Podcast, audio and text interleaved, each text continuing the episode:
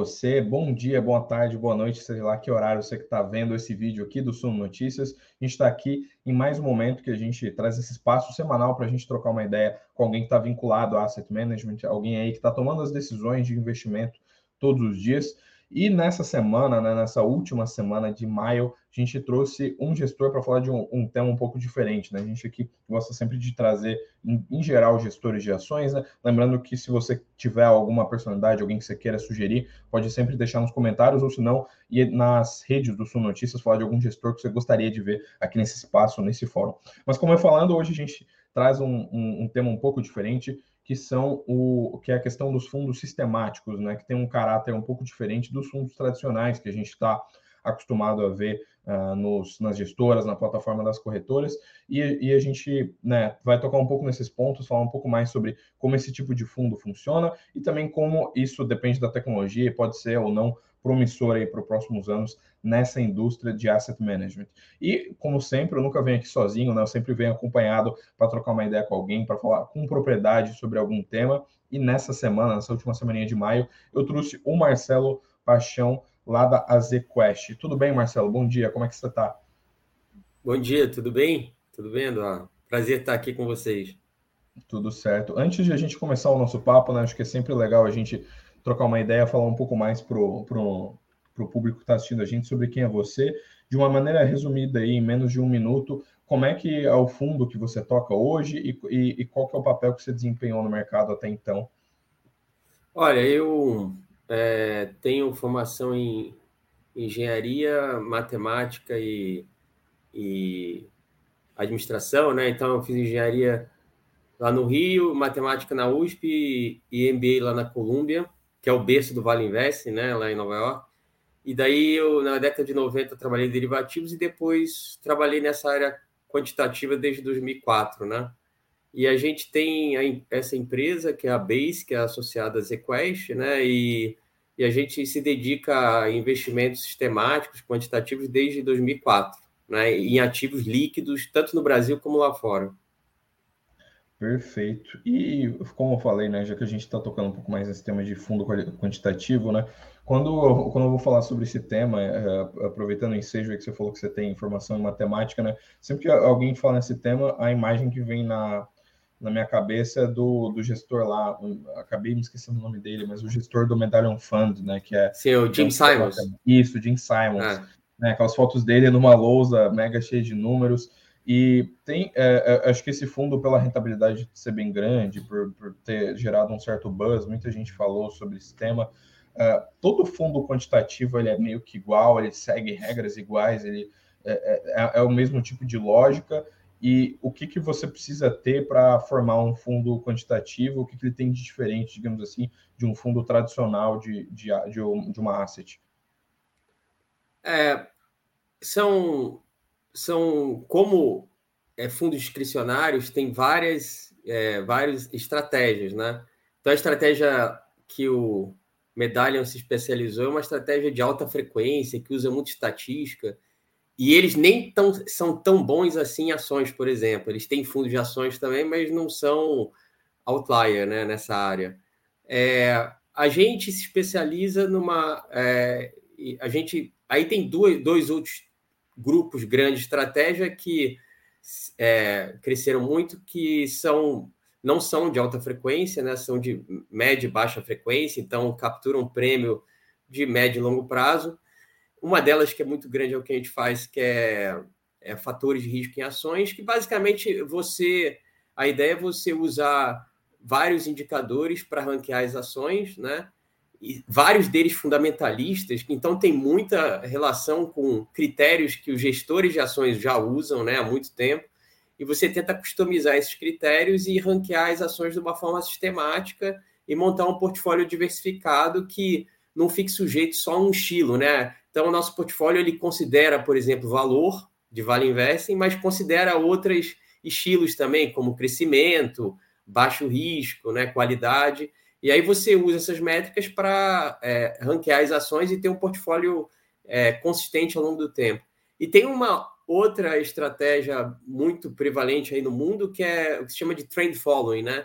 São você usa basicamente em futuros e você tenta capturar essas tendências globais que é, é, é, tem uma característica um pouco mais macro, né? Mas essa também é, é de médio e longo prazo. Né? Então você, o, o Jim Simon se especializou lá no Renaissance em estratégia de curtíssimo prazo, de alta frequência, muito estatística, né?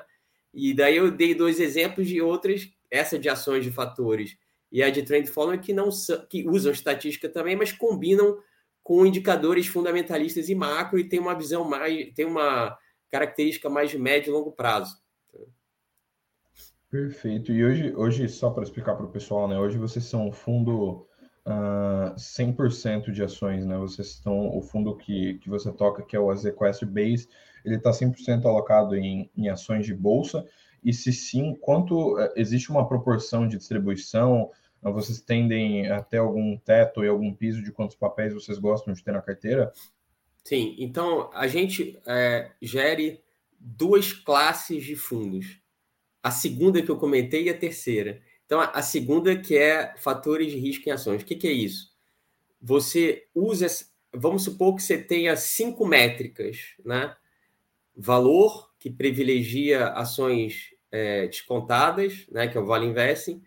Crescimento, você quer empresas que crescem receita, margem tudo mais Qualidade, várias métricas de qualidade, tipo retorno sobre o investimento, baixo endividamento, qualidade contábil, baixo risco, então você privilegia empresa que tem baixo risco, baixo beta, né, baixa vol em relação às demais. E é, o outro você pode usar também, por exemplo, é, momentum de preço. Então você quer também ações que estejam né, com um momento bom de preço. Então você usa essas cinco famílias, que tem vários indicadores aí, que a gente tenta customizar e achar alguns mais assim eficientes, e você ranqueia, vamos supor, um universo de 230 ações com um mínimo de liquidez histórico no Brasil. Né? Então o universo é bem maior do que o Ibovespa e o IBX.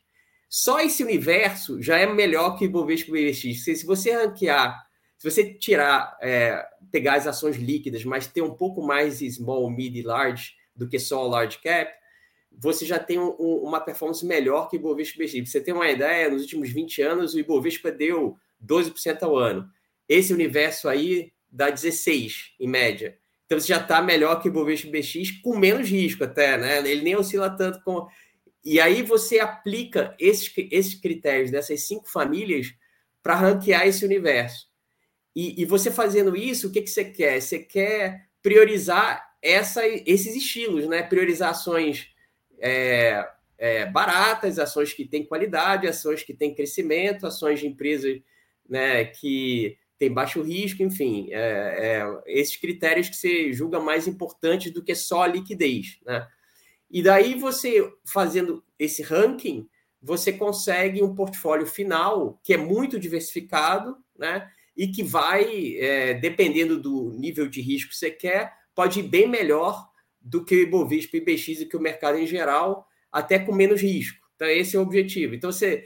E a gente, a, a partir desse ranking final, né? Você tem um ranking, é, de novo, para 230 ações, você tem uma lista é, que você ranqueia as melhores e as piores ações. Então, vamos supor que eu, eu ranquei por esses cinco critérios e eu é, compro as 40% melhores e vendo as 40% piores. Então, eu tenho um ranking long e short. A partir daí, eu consigo montar três é, perfis de fundo. Um fundo FIA, long only, que só está só comprado, que é a parte, os 40% melhores que eu compro. Um fundo só long e short, que eu compro as 40% melhores e vendo as 40% piores. E um outro que é um long bias, que eu, eu aloco um pouco na parte só long only e um pouco na parte long and short. Então eu tenho três perfis de fundos com características um pouco diferentes para a mesma estratégia, e é o que a gente tem hoje. Então o FIA, que é o long only, ele quer dar pelo menos Ibovespa mais 10% ao ano, que, que dá em média aí mais que 23% ao ano líquido para o cotista, né? sendo que o Ibovespa deu 12 nos últimos 20 anos e a Selic é entre 8 e 10, né? É, essa é a ideia. O long and short é um fundo descorrelacionado, que não tem correlação com nada, porque ele compra e vende, e ele aí depende do perfil de risco que você quer, mas o que a gente tem, que é um perfil de 7, 8% de volatilidade, ele dá em torno de 150% do CDI, é o objetivo dele. E o long bias, que tem um pouco de long only, um pouco long and short, a ideia é que ele, com 16% ao ano de desvio padrão, ele chega a dar, em média, 20% ao ano líquido para o cotista. Então, são três perfis de fundo de médio e longo prazo, que é de perfil de risco médio para alto, para dar algo muito relevante acima do mercado em geral, seja o CDI, seja o Ibovespa. Essa é a ideia. Perfeito. E, e assim, para o, o, fundo de vocês existe desde junho de 2020, isso? Esse em específico? Sim. O, o FIA, que é o long only e o long bias, desde 2020. E o long uhum. and short é mais recente, desde agosto do ano passado. Né? É, é essas são é a quinta versão dos uhum. modelos que a gente faz, porque a gente está nisso desde 2004. E, e, esses modelos, a primeira versão foi em 2012, né? Então a gente uhum. tem, na verdade, um histórico muito grande nisso, mas né, desde que a gente montou a Base, que é a nossa terceira gestora, né, a gente tem o histórico de três anos aí junto com a ZQuest, né? Perfeito. E, e, dito isso, assim, qual que é o, o, tipo, falando um pouco de bastidores, assim, né? O que, que é necessário ter para você montar um fundo quant que, que difere de um fundo, de um asset tradicional, assim, que, que em termos de equipamento, de gestão, de, de management que você vai ter que ter para organizar e tomar as melhores decisões de investimento possível. No, na, na parte da gestão, tem alguma coisa que destoa muito do, das assets tradicionais? Olha, eu diria que essas, é, essas é, vamos dizer assim, as áreas importantes para você formar uma gestora é, nessa, é, quantitativa em ações, elas estão cada vez mais convergentes com o que é importante você ter uma gestora tradicional, porque a tecnologia está desenvolvendo muito, né? Mas só talvez com um nível um pouco mais de é, foco em algumas áreas. Então, por exemplo, a tradicional vai focar mais em análise fundamentalista, né, gestão, enfim, nessa área. Mas vai ter que investir em tecnologia também para tratar dado, para tratar dados novos e para descobrir e tratar informação nova, né? A sistemática, que acaba tendo um foco maior em tecnologia, modelagem e econometria e estatística, né? Também tem que investir na análise fundamentalista, né? Para você é, conseguir é, é, é, desenvolver os sinais que vão te ajudar a escolher as ações de uma forma mais diferenciada em relação à tua competição, né? Então, isso está convergindo muito, né? Assim, porque na, na, prática o que o investidor final quer é resultado, concorda? E um resultado consistente. E, e, e, como, quer dizer, você tem conceitos é, clássicos que valem sempre, tipo valor, né?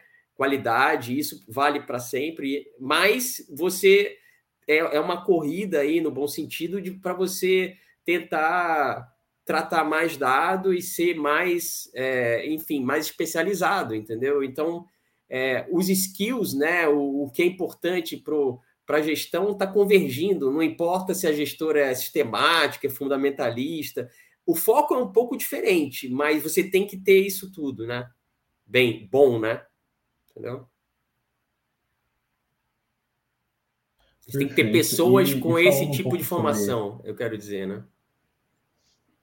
Claro, claro, perfeito. E eu queria perguntar, uh, hoje vocês têm um, algum viés de ter mais ou menos algum setor da bolsa ou uh, dentro do que vocês utilizam para tomar as decisões de vocês, uh, lendo o cenário que a gente tem hoje, né? O que, que o que, que você tem algum setor da bolsa que vocês estão mais otimista ou alguma ou do que vocês conseguem ler dos dados hoje, né? Tem algum setor que vocês consideram que está com múltiplo mais barato, algo assim?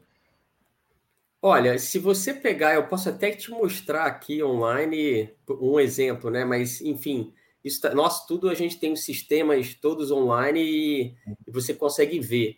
Mas, por exemplo, se você pegar os nossos fundos, é, eles estão hoje com uh, exposição líquida interessante em bens industriais, Está começando a aumentar um pouco em construção, porque está muito é, deprimido, né? agora com a expectativa de queda de Selic. E alguns setores é, que são cíclicos que estão voltando a, a, a, ter alguma alocação melhor. Né? É, e, e, e, outros setores que são mais defensivos, como o setor elétrico, está diminuindo um pouco a alocação, mas ainda está relevante. Então, eu diria que o que, é, o que tem acontecido desde, a, desde março, né, que o mercado global e aqui no Brasil está melhorando, e principalmente agora em, em, maio, é que você. Antes, o, o modelo estava alocado mais em, em, em, setores defensivos e um pouco mais em commodity. Né? Agora, é, tipo eletricidade né, e commodities, agora ele está desalocando desses setores e entrando mais em, em setores cíclicos, né? um pouco mais em cíclicos, mas um que tem, tado, tem tido uma locação alta é, é bens industriais, né? Essas empresas industriais que exportam, mas que também é, é, assim, vendem para o setor é, local, né? E que não tem dívida e que tem uma rentabilidade, talvez agora um pouco menor, mas historicamente elas têm uma rentabilidade muito boa e estão baratas, né? Mas, além de bens industriais, como eu falei, construção, a, a consumo ainda está baixa locação, porque ainda está fraco mas, por exemplo, alimentos, né? Agro tinha uma alocação maior, continua com uma alocação boa, mas agora menor. Enfim, o, o modelo tem migrado um pouco mais é, com essa expectativa de melhoria da economia para setores cíclicos e diminuído um pouco em commodities e em setores mais defensivos como o elétrico, entendeu? Perfeito. E se a gente for, for falar de, de alocação em termos de portfólio, né? por, por vocês terem essa, essa característica de serem quant, vocês tendem a rotacionar ou negociar ou rebalancear a carteira com maior frequência? É, isso é bem é uma pergunta muito bacana, pelo seguinte: uma característica interessante de gestão sistemática, de como você implementa o portfólio, é que ele foge muitas vezes do bias comportamental que várias pessoas podem ter, né? Então você fica pegado a um, a um caso, né? A uma ação ou um grupo de ações.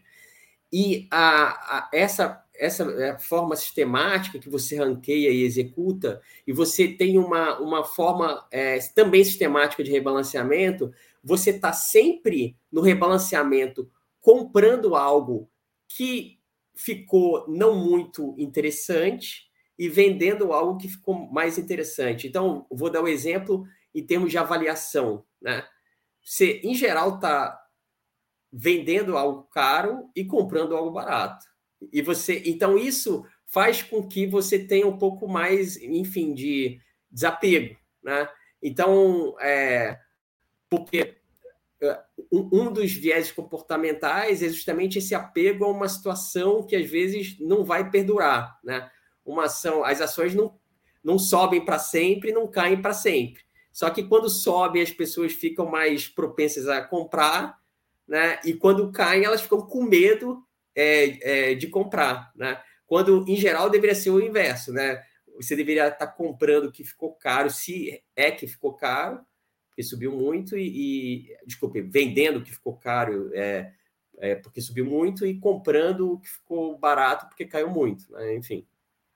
Então, o rebalanceamento é sistemático, tem, tem critérios de rebalanceamento, por exemplo, calendário, que é semanal ou mensal, e tem outros critérios econômicos, que você avalia o teu portfólio atual contra o próximo que o modelo está mandando, e você identifica se tem um gap de métricas relevante, dado que após custos vale a pena você rebalancear, né? Então tem várias formas de critérios de rebalanceamento, mas a ideia é que seja sistemático para diminuir o viés comportamental, né? Perfeito. E, e o, acho até interessante você tocar nesse ponto, porque é um, acho que é um ponto que o, o pessoal que está nessa, tá mais em gestão costuma falar, né? Que é o mais crucial quando você está investindo no longo prazo, né? O Peter Lynch até fala que você não pode regar as ervas daninhas e podar as flores no seu portfólio, né? Você não pode ir lá e e rebalancear a, a, as ações só porque você tem esse viés, às vezes tem uma posição que você fica carregando naquela esperança de que ela vá subir e, é, e é. isso acaba tendo problemas. Até, salvo engano, teve algum gestor que veio aqui que falou que era muito preciso na hora de, de rebalancear, que ele costumava colocar na planilha, independente de se ele, enfim, se ele estava mais ou menos otimista, ele sempre travava numa porcentagem X para ficar para evitar que ele tivesse um pouco de viés e seguir um pouco dos modelos de risco. Mas falando ainda um pouco sobre tecnologia, que acho que é o que chama mais atenção quando a gente está falando de quant, né?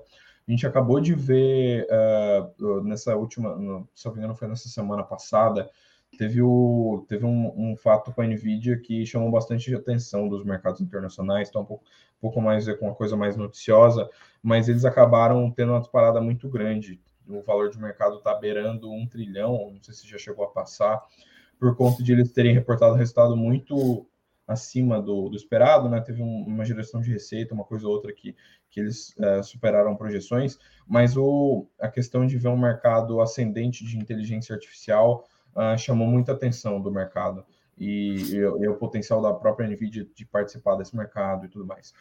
E a gente, ao mesmo tempo, está vendo, né? O ChatGPT, outras, outros temas de inteligência artificial tomaram muito as manchetes, tomaram muitas as discussões e tomaram bastante no mundo corporativo também, né, nesse ano de 2023. Para fundo quant, assim, qual que é a influência que vocês têm desse tipo de coisa e como que você vê assim, a aplicação de inteligência artificial dentro do mundo de, de asset management? O que, que, o, o que, que a IA pode ajudar gestores e no que, que isso pode melhorar a qualidade do, do, dos fundos que a gente tem na prateleira das corretoras hoje? Eu vou falar de três implicações, tá? Começando pela última que você comentou aí. Então, o que que é, inteligência artificial pode ajudar, né? A gente já usa isso, né?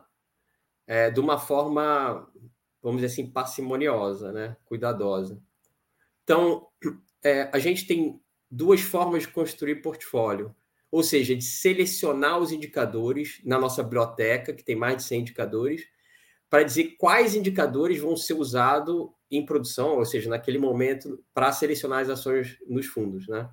O critério mais tradicional, que tem mais de tem uns 40 anos né, de uso nos Estados Unidos, é, é das famílias, né, em que você categoriza os indicadores. Ah, o que, que é indicador de valuation, de avaliação de valor, de crescimento, de qualidade, enfim.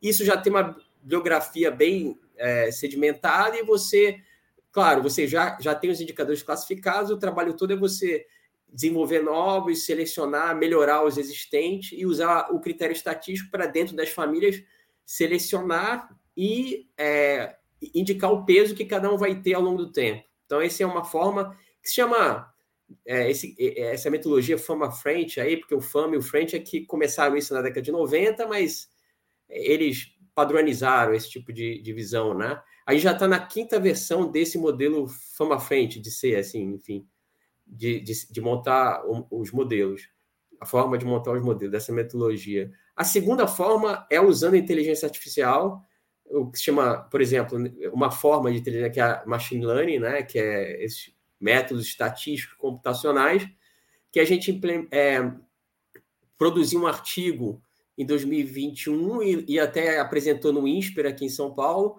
Basicamente, o que, que é? A gente não parte das famílias, a gente não diz que um dado indicador é para avaliação, o outro é para qualidade.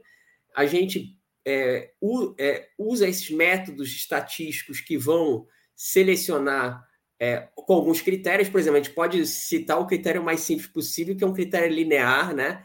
que você minimiza erro quadrático, por exemplo. Mas tem vários critérios, desde muito simples até é, não lineares, redes neurais, enfim.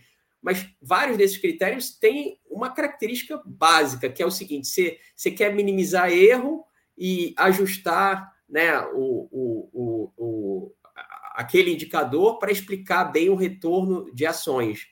E a partir de uso de vários critérios, ele que você codifica, né? Então o critério é feito por nós e você implementa no computador e, e, e, a partir dessa implementação, você, por exemplo, su, é, submete esse, essa lista de mais de 100 indicadores a, por exemplo, 10 critérios desses, entre mais simples e mais sofisticados, e eles vão, o output vai ser é, quais indicadores eles selecionaram dessa lista toda e que peso ele dá ao longo do tempo, né? E aí, então, essa é uma metodologia alternativa né, à, à metodologia tradicional que a gente identificou que, por exemplo, para alguns portfólios, como o FIA e o Long Bias, ele tem um resultado muito próximo do método tradicional, é, mas, é, assim, com algumas até vantagens. É, por exemplo, ele não seleciona os mesmos indicadores, né? Então, ele tem uma correlação um pouco é, é, assim, não que não é um, então ele não está totalmente correlacionado, então ele tem algum grau de diversificação. Então ajuda a gente a, por exemplo, ter uma outra alternativa de modelagem que tenha outros indicadores e outras ações, ou principalmente pesos distintos nas, em ações é, semelhantes.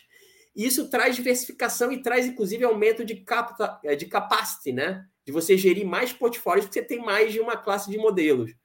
Então, nessa linha é importante você ter esse tipo de desenvolvimento, porque é, você está comparando com o desenvolvimento tradicional e ele te dá, enfim, ele, ele te traz algumas vantagens, né? E o método tradicional outras, enfim, é, é isso.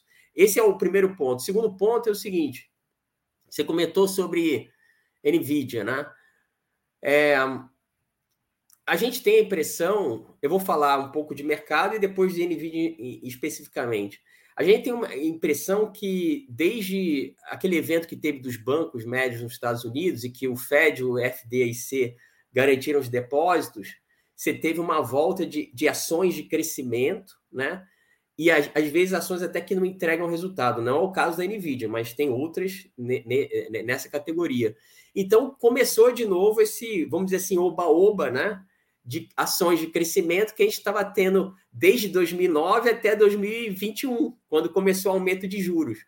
Então, isso eu acho que ajudou a impulsionar ações de tecnologia de, novamente nos Estados Unidos e, e, e para avaliações meio que parece a, a, a, princípio bem altas no caso de NVIDIA. Né? Então, esse é o segundo ponto. Então, teve um, um, um, né, uma, uma, uma alta muito relevante desde março é, uma recuperação das ações de tecnologia que a gente chama dessa, dessa é, família de crescimento. Né?